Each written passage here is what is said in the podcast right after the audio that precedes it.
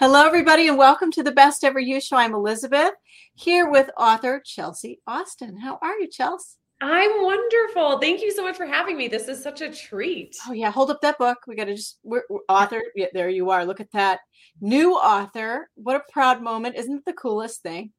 It really is. It's such a gratifying moment and such a crazy feeling to feel like, wow, I came up with the words that are in here. And especially someone that never saw themselves as much of a writer, it feels very, very special. Yeah, it's it's yeah. so cool to have that book and everything. Okay. So the title of your book is Inexplicably Me. There it is. Everybody go get it. It's on Amazon, everywhere books are sold. Support those independent bookstores, all that stuff. We're going to come back to the title in a second. First, we're going to talk about your name. It says Chelsea Austin on here. Yeah. But your name's longer than mine, girl. that that is because I well, I have two dads and one husband, and I have all of their names. Yep. Um, and my daddy always told me growing up that the more names you have, the more royal you seem. So I very much leaned into the many, many names. But my full name, which you can see at the bottom of my book, is Chelsea Austin Montgomery Duban Vechter. So it, I have a lot of names. Chelsea Austin were given to me by my parents. Montgomery is my dad's last name. Duban is my daddy's last name. And Vechter, because I had to go and marry a German, is my husband's last name. So yeah. yeah. I remember when your name first came across my desk, I'm like, I don't know what to call. I'm just, I'm going with Chelsea. Chelsea's perfect. I love Chelsea. I love yeah. Chelsea. I love being given nicknames. So that is totally fine by me. Chelsea and her adorable hair and book. So all right, cool. All right, let's go. Okay, we let's go back to the book for a minute. Okay, inexplicably me. I got it, didn't I? I got that. Nailed it. You nailed it. I did it. Woo. All right. Tell me what this book is all about. Why did you sit down to write a book? What's what's going on?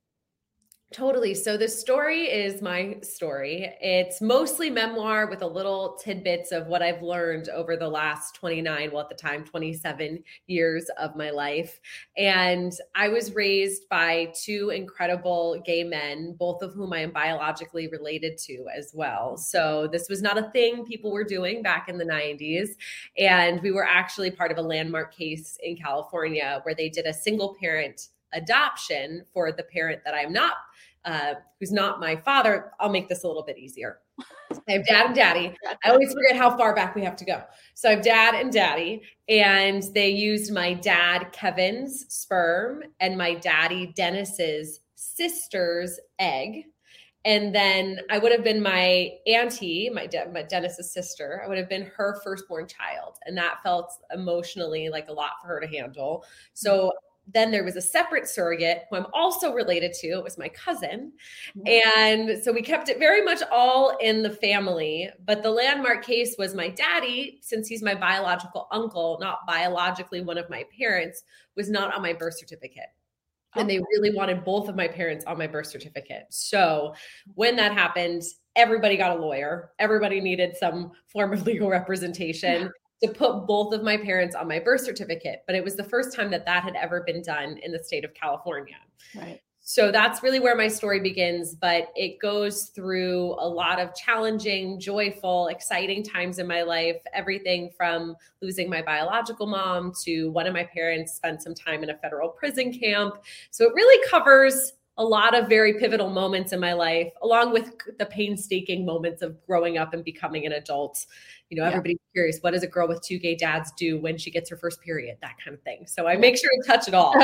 yeah.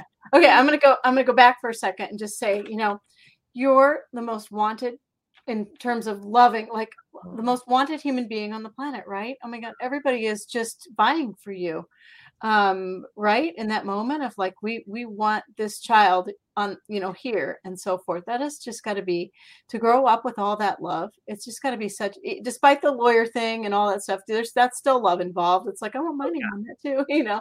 Mm-hmm. um what's that like? I I feel like one of the most blessed humans in the world to have all that love to be honest. It is such I don't take it for granted whatsoever. Knowing that I came into this world so wanted, so much planning was involved. I definitely yeah. wasn't something that just happened by surprise, although those babies are amazing too. um, but it was also something that I felt growing up not a pressure that my parents put on me but a pressure from the outside world because yes i knew i was wanted i i knew my family wanted me there but there was a lot of societal pressure to fit in a certain box as a family and we just never quite fit and so i've struggled a lot over the years with grappling with that self-worth am i enough those questions. And a lot of people are very confused as to why I would have any of those questions being someone that was so clearly wanted in this world. But still, even with all that unconditional love and acceptance within my family unit, we then went out into the world and struggled with a lot of that in the beyond our family unit side of things. Yeah. yeah. What do you have to say for people going through anything like that, where, where you're struggling to fit in, or people aren't you're you're not widely accepted for who you are and your family, or whatever it is? Do you have some words of of wisdom to help people be their best in those moments? Because it is it, it happens no matter who you are. I really I really think I think at some point all of us feel like a complete misfit. Oh, absolutely, and I think for me first of all, I would want anyone to know that they're not alone. I think the biggest first realization you can have is that everybody does go through this. Everybody has, at some point in their lives, a feeling of a lack of acceptance for who they are at their core. And for me, I think the most important thing to realize that takes sometimes a lot of time and sometimes maybe coaching and therapy and journaling or whatever it is that you need if it doesn't come naturally. But the knowledge that you just as you are without having to do or change or be anything are enough. You can wake up in the morning, you don't even have to brush your teeth, and you are valuable and worthy.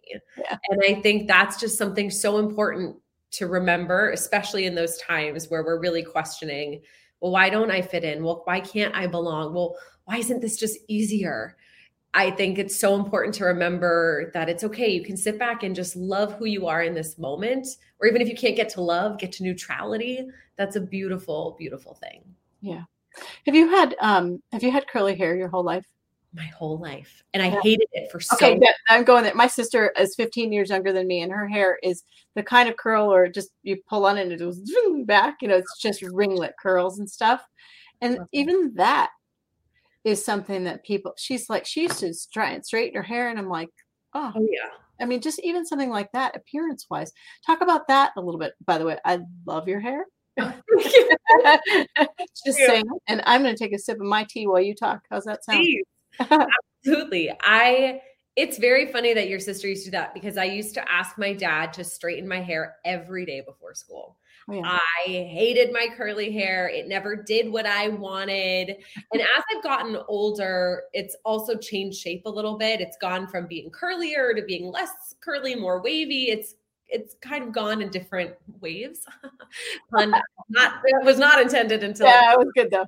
Thank you. Um, but I think it's it's something that I've had to really kind of take on as a part of my identity and something I've had to lean into and decide that I want to love it because I think a lot of it is a decision. It was a decision to say, no, straight hair is more beautiful, or I want something else, which is totally valid because I think it's so easy. If I I always say what goes up in my hair does not come down because once it goes up on top of my head, there is no taking it down again. It is either in a ponytail or it's down.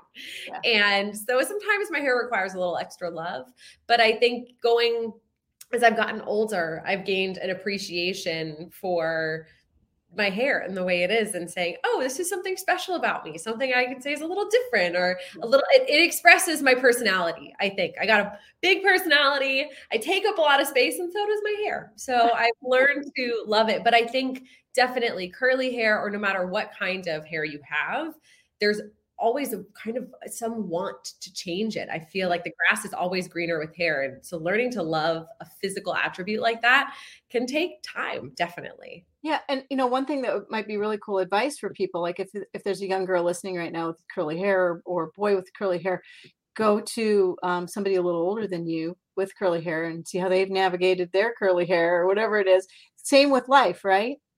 Oh, yeah. Tap into people who have a shared experience in some way. They may not have all of your shared experience, but they'll have a portion of it. And I will tell you, it, it's normal and natural to struggle with that part of your identity and to find the right products. Oh, people with curly hair, if you find a product you love, you stick with it for life. My sister says that. Yeah. So That's true. funny. Yeah. I've, I've got a patch of curly hair. Like if I let my hair go, it'll be all wavy, but not curly, curly. But I have one back section of like, you know, this much hair that's like so that's amazing. Whatever. yeah. Like there it is. feat of nature. I love yeah. it. so okay, let's go back to your book for a little bit. That was fun hair hair story, but yeah, you know, we're we got to talk about everything here. Okay, you have two you have two gay dads. Yeah. Um, do you have to say that? Like, do you have to like is that an identity thing, or I mean, do you, does anybody does it does it matter anymore? I don't know. I mean, does you know what I mean in terms of like love is love?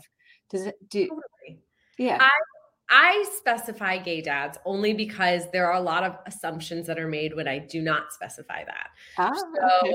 when because I don't know. Yeah, when yeah. I say I have two dads, or if it comes up in conversation, because oftentimes I'll explain it because I'll say daddy, and people are like, You're 29 and calling one of your parents daddy. Like, this is kind of uncomfortable for me. Or we work together in business, and I called him daddy, which was just my name for him. But if you have a dad and a daddy, I can't start calling daddy dad. That would just be weird for me. Like, you wouldn't start yeah. calling mom dad. That would be weird. Right. So, I've always felt like, okay, I have to preface this with, by the way, I have two dads. So that's why I'm calling one daddy. And the other mm-hmm. part of that is if I just say I have two dads, it doesn't immediately click for, for some people that they're in a relationship with each other. It's it, true. I would go right to, okay, she's got divorced parents and two dads. Exactly. And so there's there's it could be many different scenarios. And i guess it doesn't matter what people think because they're my dads and i love them but it is something that i've grown up loving so much about my identity having these parents that's definitely shaped the way that i've come into the world. Yeah. And so for me, it's very important to specify I have two dads and they're gay and they've been together for 41 years. So I always try to give everybody the whole story. Yeah. There's, they showed such, a, and continue to show such a, an example of love to you and in your home. How did that shape you as a younger person? When did you first discover that, you know, things were different in your house a little bit? Maybe. I don't know. Yeah. Were they? I don't know. It is interesting because I think it happened over time. It wasn't one day I woke up and I was like, oh, oh we have a different family. That's interesting. it was little interactions with other people that allowed me to realize that maybe we are not the norm. And going to school, I think, is when it really started to click for me but there were times before that where people would ask me, a little girl once on the playground, I was probably four or five years old. And she said, Where's your mom? I said, Well, I don't have a mom. I have two dads. She said, Well, you have to have a mom. I said, Well, I don't have a mom. And she said, You either have a mom or she's dead. And I was oh, like, oh, that hurts. Okay. The chills, actually. It, it, yeah. It's funny though, because as a kid, I just went, Oh, she just doesn't get it. I walked Good up to you. I would have cried. I would have been like, okay, I'm done with you forever. but it was funny because I was so at home with what my relationship was with my parents, the family that we had, that I was just like, okay, she just doesn't understand and yeah. kept moving. Obviously, there were times that it did not feel that easy. Yeah. Um, I didn't though know what the word gay meant until I was seven and a little girl said to me, you have to have a mom. And I said, Well, I don't. I have two dads. And she said, Well, then your dads are gay. There's a much longer story about this in the book. But yeah. she said, Well, you have to have them. Your dads are gay otherwise. I said, They're not gay. She said, Well, yeah, they're gay. And I walked up to my dad and I said, Dad, that girl over there, she says you're gay. And he says, I am gay. And I thought about it for a moment and I turned around, I looked at the little girl and I said, I am so sorry. He is gay. never known. I thought, oh, I have a dad and a daddy. Other people have a mom and a dad. I didn't know there was a word because labels are for other people, not for us, right? They're for other people to better understand the boxes that we fit in. Yeah. And so it was uh it was definitely an interesting experience to go oh oh i didn't know there was a name for what my parents are and So growing up with two gay dads definitely I also think allowed me to have a lot more acceptance for people that were different from me, to have seen adversity, to have experienced adversity, to have seen people not quite understand where I came from, I was a lot more open to saying, Oh, it's okay if I don't understand where you come from. I'm going to love you anyway. And my parents were also paramount in teaching me about gratitude and how to show unconditional love. And so I owe that all to them because they were mm-hmm. just really, truly gay, not gay, whatever they are. They were wonderful parents, truly. Yeah yeah and I, I, wanted to touch on that a little bit of like how that how that helped you understand the world as a whole better and all the different kind of uh, kinds of people that there are and mm-hmm. family systems and so forth how's that helped you be you know who you are in this moment i think it's made me very empathetic i think it's made me have a lot of an experience of saying okay what what would it be like to walk in someone else's shoes? Or my way isn't the only way. My way isn't the only right way. There are there's so much more out there that can be and can exist. And that isn't necessarily uh, something i felt my whole life. I think growing up i also had that feeling of you know how we believe is the only way to believe. But as i've gotten older and older and met more and more people that were different from me going to college, you know, on the East Coast in a small town, smaller town in Pennsylvania. I met a lot of people for the first time in my life that were vastly different from me or had different belief systems. And I think it was the first time I was challenged to go, wait a second. Okay, how do I feel about this new belief system I'm running into? And if I say my way is the only way and they believe their way is the only way, how are we ever going to come together? Right. And so I think having this experience of always feeling, as I say, two doors down from normal, I've been more open and accepting as best I can. Not that I haven't had my moments of messing up, but mm-hmm. as open and accepting of as many different people as possible because there's this feeling of yeah. I want them to give me the opportunity to be myself and have my beliefs. And so I need to allow for that and their experience too. Yeah. Have you figured out who says what's normal and not yet? I'm thinking, who who decides? who decides? Who the on normal? I would like to know. Yeah. yeah. So I, I, I heard you kind of say a couple times, you know, comparing to normal, and it's like, well, I'm sorry, but define normal for me. I don't know what that, you know, there there are so many different ways to do family and kids and marriage and all this stuff that, um, really? you know, it's all about love. So, uh, don't you agree? We need to out because normal it, some some society that we don't know of has decided what normal is. Yeah and and to live up to whatever normal is is i don't yeah. know there's just a lot of standards and i think we're breaking through those moments um, with all in so many different ways um, so it's it's kind of exciting to see.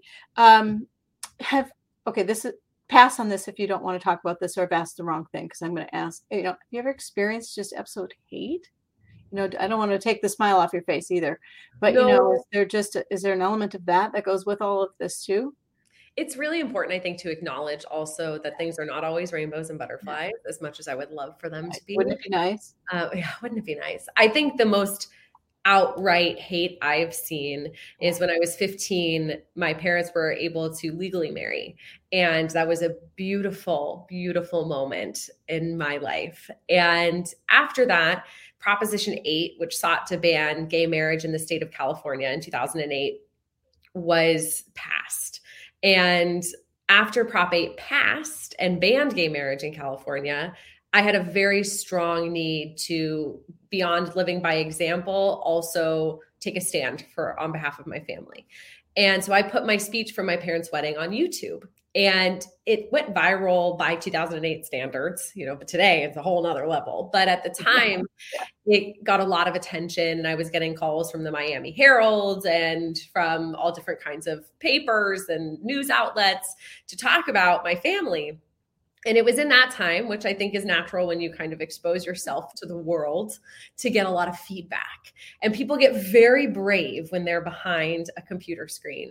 And there were some horrific comments that I received on that video.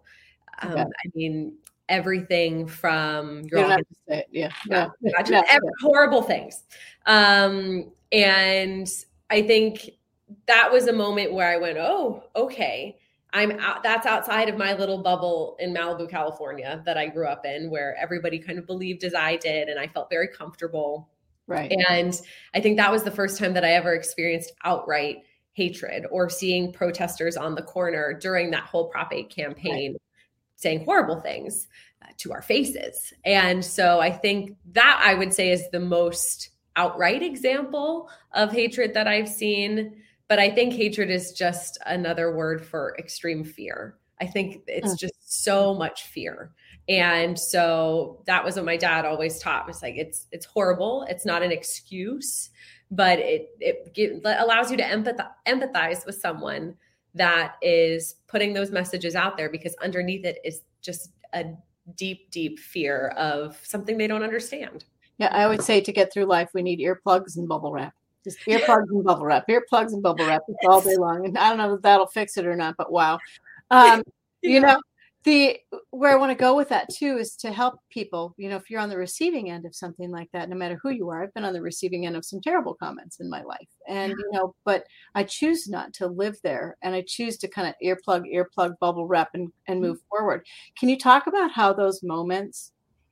fuel you fueled you to like where you are today did it did it help you write your book did it help you do this that take a stand you know i i hear you on the youtube thing but yeah. tell me more Definitely. I think I, it did fuel me. It went, whoa, okay, there's something really to fight for. Not that I didn't believe there was something to fight for before, but as a 15 year old, hearing and seeing these things and realizing that we had a little bit more of an uphill battle to climb than maybe I'd previously thought was definitely fuel and definitely a reason why I wrote my book. I wanted people to have this experience of someone that's from a family that may not look like their own and potentially builds that kind of bridge. And I think, you know, for anyone that's experiencing hatred, you have to allow yourself to feel whatever comes up for you around that because it can be really hard to to have those things come at you and it feels like in a personal attack but i've learned that it's way more about the person saying it than it is about you at all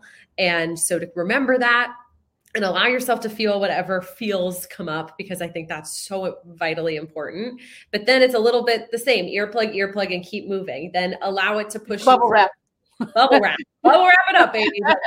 keep moving because you can't get stuck playing those tapes over and over and over yeah. on your head, or or it'll take you down. And so it's i think so important to then say okay how can i use this as fuel? And how can i decide that i instead of fighting fire with fire how can i bring some water to this firefight? Yeah no kidding. Yeah.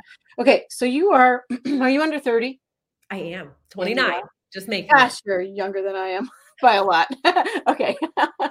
Yeah i just turned 53 um okay what's okay just for a second just go here with me. So now say you're my age you're 53 and you're going to keep writing books, I know. What's your memoir going to look like at 53 compared to 29? keep breath and think on that. I knew I threw that out of the air, but you know, what's yeah. that memoir look like? You know, I've thought about that many times because I would love to write kind of the next chapter of my life. And I really think it'll be a fun process of one day also seeing what my parents are like as grandparents, kind of the next generation. And so, you know, not that I'm not pregnant right now, but that's something that's in the offing for my family. And so I'm really excited to see what that next chapter looks like going from my two dads to now my kids' two granddaddies and what that looks like. And also, I think continuing to talk about my struggle with perfectionism and overcoming you know trying to just always be what everybody else needs from me and people pleasing. And i hope that by 53 maybe i have a couple more tools that i can share with the world um, that i've maybe been able to work through and just give other people again another bridge to connect with something you may not understand but also find more of that inner peace and inner acceptance. That is what I hope my next memoir would bring. I love it. Yep. All right. I'm keeping, I have notes on you. Sorry. so I'm looking down, everybody. It's because I have notes on Chelsea. Um, what are, what are five things? Mm-hmm. So you're going to have to keep track of as you're talking to five. I'll just be like one, two, three, four. Five things that help you be your best. Mm. Oh, yes. One of them is recognizing that my best changes every day. Ooh, I it never like looks the same. Um, Amen to that one. Right on. I might have to steal that. anytime. Okay, hang Fair game. Fair game. And it's it's part of the four agreements too that I just read, but it's something that I definitely glommed onto. So Oh, wait, hang on. Before we get to two, I'm going to interrupt you, Yes. chicken. Sorry. Um, going off. Yeah. The the Ru- um the four agreements. I have Yeah. father and son in an interview in my in best ever you. You'll love that. I'll send you the link. Okay, go. Please do. Yes. Yeah, you'll love it. Oh my gosh, yeah. I love that. I'm very excited. Okay, two. Uh, that my best changes every day. Yep. That I can define any label I give myself or someone else gives to me. And also, I don't know if this is two and a half or three, but defining success for myself. So much of what I do and the work that I do on myself is how do I create those definitions of Yeah. things like achievement and success so that I can feel good and my best every day or as close to every day as possible. Um, a big one is starting my day with some form of mindfulness. If it's meditation, if it's journaling, if it's just concentrating on sipping my coffee, whatever that is, some form of bringing my mind to one centered place, that has been life changing for me. And the fifth, which probably should be all five of these, but is practicing gratitude uh, every day. That I learned from my daddy. He is a since I was a little kid, we would sit together and practice. He taught me how to practice gratitude, how to be thankful for everything from the tiny things to the huge things. And I would say gratitude is something that I use every single day. And I could give you 10 more, but those those are my five. Five. Okay. All right. Um, thank you for that. I'm going to do something in our magazine with you on that too. I- Oh, I'll I'm do- yeah, in. January, I'll do a feature with you with those five things. We're going to have to come back to this. Remember those five things, or like write them down or do something. Thank goodness this is recorded. yeah. So. We'll go back. All right. And maybe we'll expand it to 10. Um, in your book, okay, hold your book back up again if you don't mind. Okay. Inexplicably me. What's the tagline for it? Oh, a story of labels, worthiness, and refusing to be boxed in. Love it. Okay. And it's available wherever books are sold in Amazon. No, we're not ending the show yet, but I would like you to maybe pick a paragraph or two out of your book and just maybe would you read that to us? Like something that you love? Yes. I, I don't mean to put you on the spot. You, like I'll keep talking for a minute. This is Chelsea. no. um, oh my goodness, I would love to. I will. Oh, oh this is hard. I know it is, isn't it? It's like a it's like a two or three hundred page book, but Yeah, but we're gonna find love. something here. I'm gonna. I you know, I do have. what's your website while you're looking? So we'll send people. Chelsea, chelseaaustin.com. Very easy to remember. Um, here, I actually have, I do have one. Oh, goodness. It's like you want to read the whole book and do the audiobook all over again, but no. Exactly. I know. And I just recorded the audiobook. So that's like all, all in my head right now. But I will read, I will read this paragraph. It's actually from the preface. As I flip through the whole thing, I decided let's go with the preface. Perfect. um, with this paragraph or this paragraph. Now I'm bouncing between two. This one. Okay. If every little kid had an angel who would love them as much as my parents loved me, then every one of us would believe there is room for everyone on the planet to have it all. Maybe we would be less competitive and more loving with each other. I may not have known how to express it as a little tyke, but as I got older, I realized the necessity of spreading the gospel of tolerance, which I believe starts with self acceptance. Even if your parents did not teach you to love yourself like mine did, you can come to know that the world's love is unlimited, not divisible like pieces of pie. Oh, That's my little little teaser moment. yeah, it's a beautiful book. Thank you. What, Thank what else is your favorite in there? Do you have another? Do you, like, tell us about the structure of the book. Like, what's in the book? Yeah, so it's it's chronological. Uh, fun fact: when I was first writing it, it wasn't chronological, and then it became chronological because my friend read it and she was like, "Chelsea, no one can keep track of where you are right now." It's like fair enough, uh, but it covers it covers everything from how my parents had me to growing up and some of my experiences with friends and challenges I had with them. It also covers things like I said, my first period, kind of finding myself in college and figuring out who I was as an individual because I've kind of individuated, if that's a word, as a little bit later in life because I was so close to my parents. So learning about who I am. And it also talks a lot about how I've been able to foster self worth and self confidence throughout my life, regardless of what anyone else has told me about who I should be.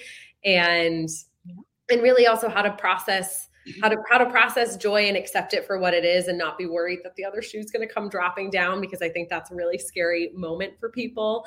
And and really what I've learned in every one of those challenging moments. So my daddy going to prison and how I was how I coped with that during my senior year of college and what that did for our family in actually a really positive way and how it brought us together and how you never know where you might find a surprising angel of a human being in this world.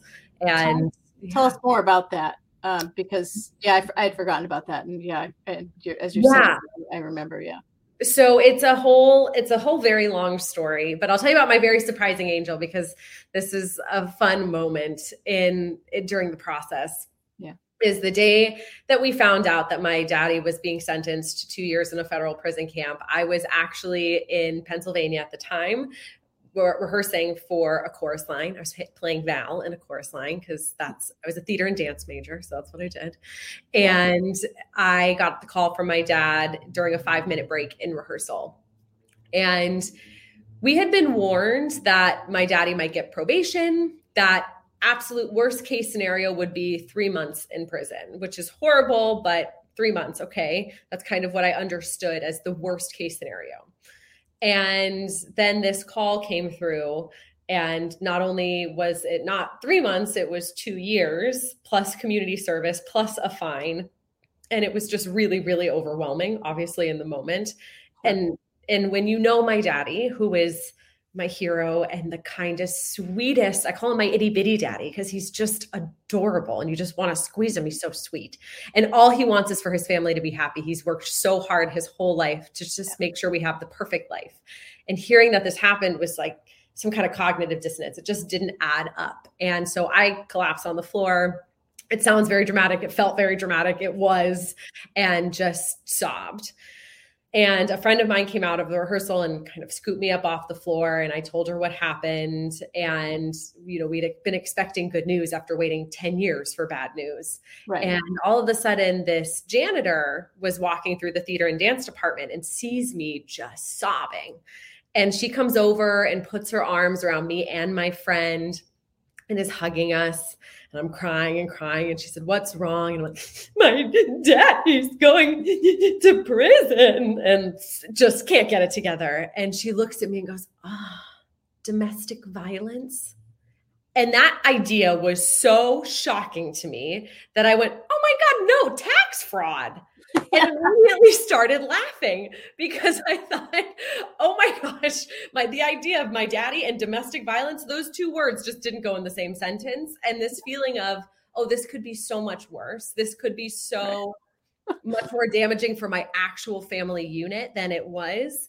And it actually it saved me in that moment. This woman just making this random assumption got me out of this moment of grief and laughing in within the span of two minutes. And she is what i call in the book there's a whole chapter on that but i call her my surprising angel because she just really saved me from a moment where i thought the world is ending. What and, happened after that? After you were like no. Yeah. And we all kind of laughed and yeah. then i went back to rehearsal i oh. just said oh okay okay, the show must go on. I was, I'm a, you know, I'm a true theater kid. The show must go on. So we all laughed about it. We gave each other a hug and I said, thank you. And then I just went back on into the rehearsal room and proceeded to weep a little bit throughout the rest of rehearsal, but I made it through. yeah. yeah. Did, um, now, did he have to do? I can't remember everything. Did he have to do the full two years, or did they? Did he come out early, or what? Yeah, what he happened? served 15 months and got off uh, for good time behavior, and then, but he did. You do have to serve your full sentence, so he served the rest of it in a combination between a halfway house and home confinement. So he did serve the full two years, 15 months in the actual federal prison, and then the rest of the time. That's a whole book too, I bet. Oh yeah, yeah. yeah. Um, okay, so talk about um, your okay. I'm bouncing all over the place a little bit here, and I got to make sure I don't go an hour because yeah. maybe we will. I don't know. You could talk forever. Um, we could. Um, okay, talk about now. Uh, talk about your biological mom mm. for a little bit here because keep you was she in the picture, not in the picture? How does that How does that go? Yeah. So my auntie, I called her auntie. Okay. Um, her name was Helene, but auntie, I idolized her. She was very much in the picture of my life, and I saw her a lot. But to me, she was not my mom. She was my auntie, and she didn't raise me. She didn't discipline me, and I think that kind of added to the magic of our relationship. Is she never had to lay down the law or tell me what to do. She was just one I got to have fun with. Yeah, and I like her. Sorry, do you look like her? Yes, I okay. I look very much like her. Okay. It's funny because I look a lot like I look more like her than her uh, children do because her husband is or her husband is Japanese and so they look much more like him and I actually look much more like her which is always confusing to people but um yeah whatever yeah. but uh yeah it she was just wonderful and somewhat she had the best laugh in the world. And we were very very close. We actually my husband and i moved when we bought a house we moved seven blocks away from mm-hmm. my auntie and my uncle willie. And it was just wonderful to be nearby. It was unfortunately right at the end of her life when uh, in 2017 she was diagnosed with stage four lung cancer and passed away within 11 months. So it was a very quick affair. Um, and that was very very hard for me uh, she was my number one fan she was my champion she was the person i could go to and vent about my parents that mm-hmm. there was no judgment there but she was always on my side you know she was the person i called her on the way home on the bus from school and all of middle school and high school every single day without fail yeah. i would sit on yeah, the Barbara. Yeah, yeah, I got the same kind of aunt, and she passed away from from uh, a stroke, just a sudden sudden oh. stroke right in the middle of the you know living room floor. You know, just oh my just gosh. passed away basically. Um, but yeah, aren't, yeah. aren't aunties the best? They are. It's this. It's such a great bond because they don't have to like do anything to make you do be a certain way. They just they steer you though, but yeah. I mean, they steer yeah. you, they steer your course a little bit here That's and there and correct you and and stuff like that. But yeah, no, I agree. Um, okay, let's talk about. Oh, what do I want to talk about? What do you want to talk about? I've got a lot. Of, I've got. I've got a bunch more questions. I kind of want to talk about like identity struggle a little bit. Like, what's your biggest piece of advice is there? Yeah. And, um, topping it, topping that off with like love and acceptance and things like that. But Talk yes. about identity. I mean, I think I don't know of anybody who doesn't have an identity problems here and there. I mean, whether it's not knowing your value or struggling with, you know, whatever it is, we all have these moments. Um, Absolutely. I, I think for me, the biggest all different ages too. Yeah. Every, I mean, it's so like, I think for me, the biggest identity struggle was not knowing what it was I wanted because I lived so long with this idea of I'll be whatever you want me to be. Okay, you want me yeah. you want me to be this, I'll be this. You want me to do this, I'll do this. You want me to like yellow, I'll like yellow. And it was really hard for me to actually say, "Oh, this is what I like." Not because anyone else told me to, not because of this is what someone else likes, this is what I like. And I think I struggled a lot with that for a really long time. Do you still?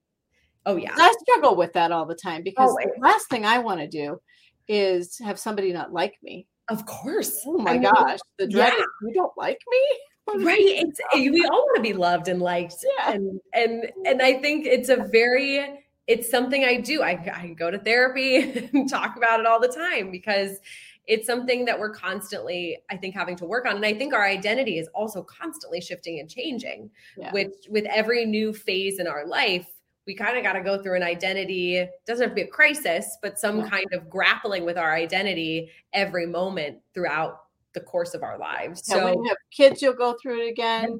When they leave for college you go through it. I mean it's a constant identity yeah. um, change in the in the true sense of like you know who, who am i? What a, what's my purpose? What am i doing? You know and, and so forth. And um so tell me about your self love and self worth practices then because that's a huge part of best ever you is um, like we love sophia nelson and her know your value know your worth and all that stuff and then to to integrate that self love and self worth you know you were raised in a loving environment i know you've got it um, but why isn't that like so strong within you to just be like now i'm me and here's my boundary and here's you know it's really hard isn't it it is really hard. And I think that's always why people are confused by me because I'm I on the one hand I'm a very confident person. There are certain lines I won't cross. I do have really strong boundaries in certain areas, but there is this underlying of like please just love me.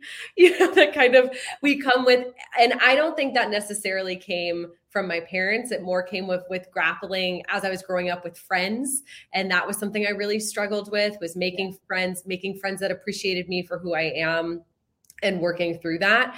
But self love sometimes I think feels like a really big leap for people. And I've recently started working with this idea of just neutrality and lack of judgment for who I am. So I mm-hmm. don't have to sit here and go, I'm perfect. I love myself. It's great. Cause some days that doesn't feel genuine. Like some days, like, oh, no, no, I don't feel that today. And so I think it's about meeting yourself where you're at. I think it's really important to say, okay, that's a lot of self judgment I have there. How can I either change that thought, work with that thought differently? You know, if my if my thought is, you know, I don't like my hair, for example, you're talking about my hair. I don't like my hair. Well, instead of trying to force myself to like my hair, what's something else about myself I can recognize that I like or love? Is yeah. it, you know, do I like my eyes or is it that I bring a lot of joy to the people I'm with? What is that about me that I enjoy? And it doesn't have to be a physical attribute, but I think kind of flipping that script and saying, oh, how else can I look at this? And as opposed to just rewriting the script immediately, go, well, let's show ourselves examples where we can trust and love ourselves in this other way, and then bring it back to the initial self critical thought yeah. we might be thinking or feeling with my with with my clients sometimes what i do is if um you know we start out sometimes by doing like gratitude lists. Yeah. And those are fun for people. They're like i like you know i'm glad i have water. I'm glad you know whatever. And then it gets to be you know second nature to be uh, grateful. Yeah. Um, sometimes i do that exercise with self-love and self-worth as well so that you have like this arsenal to to lean back on of these yeah. different things that you absolutely love about yourself and if one isn't working for you, then skip on down to number 10 and you're like, oh, that's right. Yep. Okay. And so we kind of keep like a reserve self love uh, bank, if you will. I to, love that. Um, so people can kind of draw on that when they need them in those moments of, of self hatred or self low self worth or low self esteem yeah. or low self confidence or whatever it is. Um, and that's something that I did in my own life mm-hmm. that really helped me because you know I think I think sometimes we're just wired that way. You're wired to perform, or you're wired to, um, you know, and and one little comment along the way, and you're just, leveled. Yeah. and I don't forget things either. I, am not a very I'm not a very forgetful person. Yeah, I can remember comments that have been said to me from like when I was eight. And I'm like, darn it, I wish I could just unhear that, unsee it, undo that, yes. And unfortunately, mm, nope, no, and we're so well trained to focus on that one negative thing so that we can change it as opposed to going, wait a second, there are all these other positive things over mm-hmm. here. And I, for me, a big practice that I use all the time is that I talked about it a little bit before about defining and redefining. Yeah. And making words work for you because I've been called a word that I've struggled with my whole life relentless. and it was never said in a very positive way. And Ooh. I've been told, you're relentless, Chelsea. Just let it go. You're relentless. And I heard this over and over again throughout my life. And it started taking a really negative turn. No, see, like if I was coaching, I'd be like, okay, relentless. Let's figure out what it mm-hmm. is about that that we can apply and use it for positive which is exactly what oh. I do is talking about. I just redefined it. And I went, wait yeah. a second. The fact that I'm relentless, I make my dreams come to reality. Yeah. I get to do X, Y, and that it's always for me about taking words because I love words. Obviously, I love words, but it's taking words and making them work for you. You know, any, anything from the word relentless, but also words like wife or daughter and what that means to you. Because I think my definition of wife doesn't have to be the same as anyone else's, and that you know, holding myself to this standard of a wife that I think I should be, which I had in my head for a long time, was not allowing me to feel great. It was making so, me feel like I wasn't enough. And so yeah. Yeah. yeah. and that'll happen with you know being a, a dog mom, as I'm sure you already know with moms of doggies. And then wait till you have your kids, you'll just constantly be like, well, you know, so and so over there is, has the perfect life with their three oh. kids or whatever. It's, yeah. It never stops. So careful of that. Um, yeah. Because you know your messy house is just as beautiful as everybody else's. Uh, anyway, I love that. Absolutely. Um, all right, we've got to go. Okay. We've got it. We've got to wind down. We're at the 45 minute mark. So I'm gonna I'm gonna close this out here. But um, give us your website. Well, first of all, it's been lovely having you. Please come back anytime you want. It's so much fun to chat with you. We can pick topics and words and do 30 minutes. Oops, there goes my pen. The, that's how excited I was. I'm leaving that in, by the way. And I'll grab a pencil. I would love that. This has been so much fun. It has absolutely made my day. So I'll come back anytime. Yeah. Did that fly in the air? That was cool. I, it was great. I loved it. Um, I could baton twirl with yeah. no, um, yeah, we can pick words and talk about them or do something fun like that. We can like do 10 minute segments on on resilience or whatever it is. So ooh, that'd be kind of fun.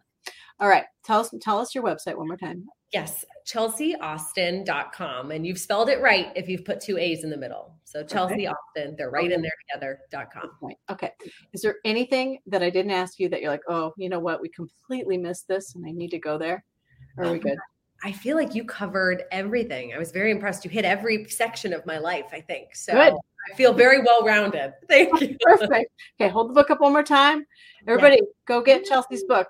Remember, the Best Ever You show here, we are grassroots. We don't advertise. We don't do all those fun things that other people do. So when we have guests on, we love it when you embrace them, buy their books, go to their websites, all that good stuff. And here's here's a new author that we can all embrace and love, Chelsea Austin. I'm sure this is the first of many books that you will write and many things that you will do. And it's very fun to follow your career and have you here and um, be here with you um, as you continue your journey on changing the world. So it's very cool.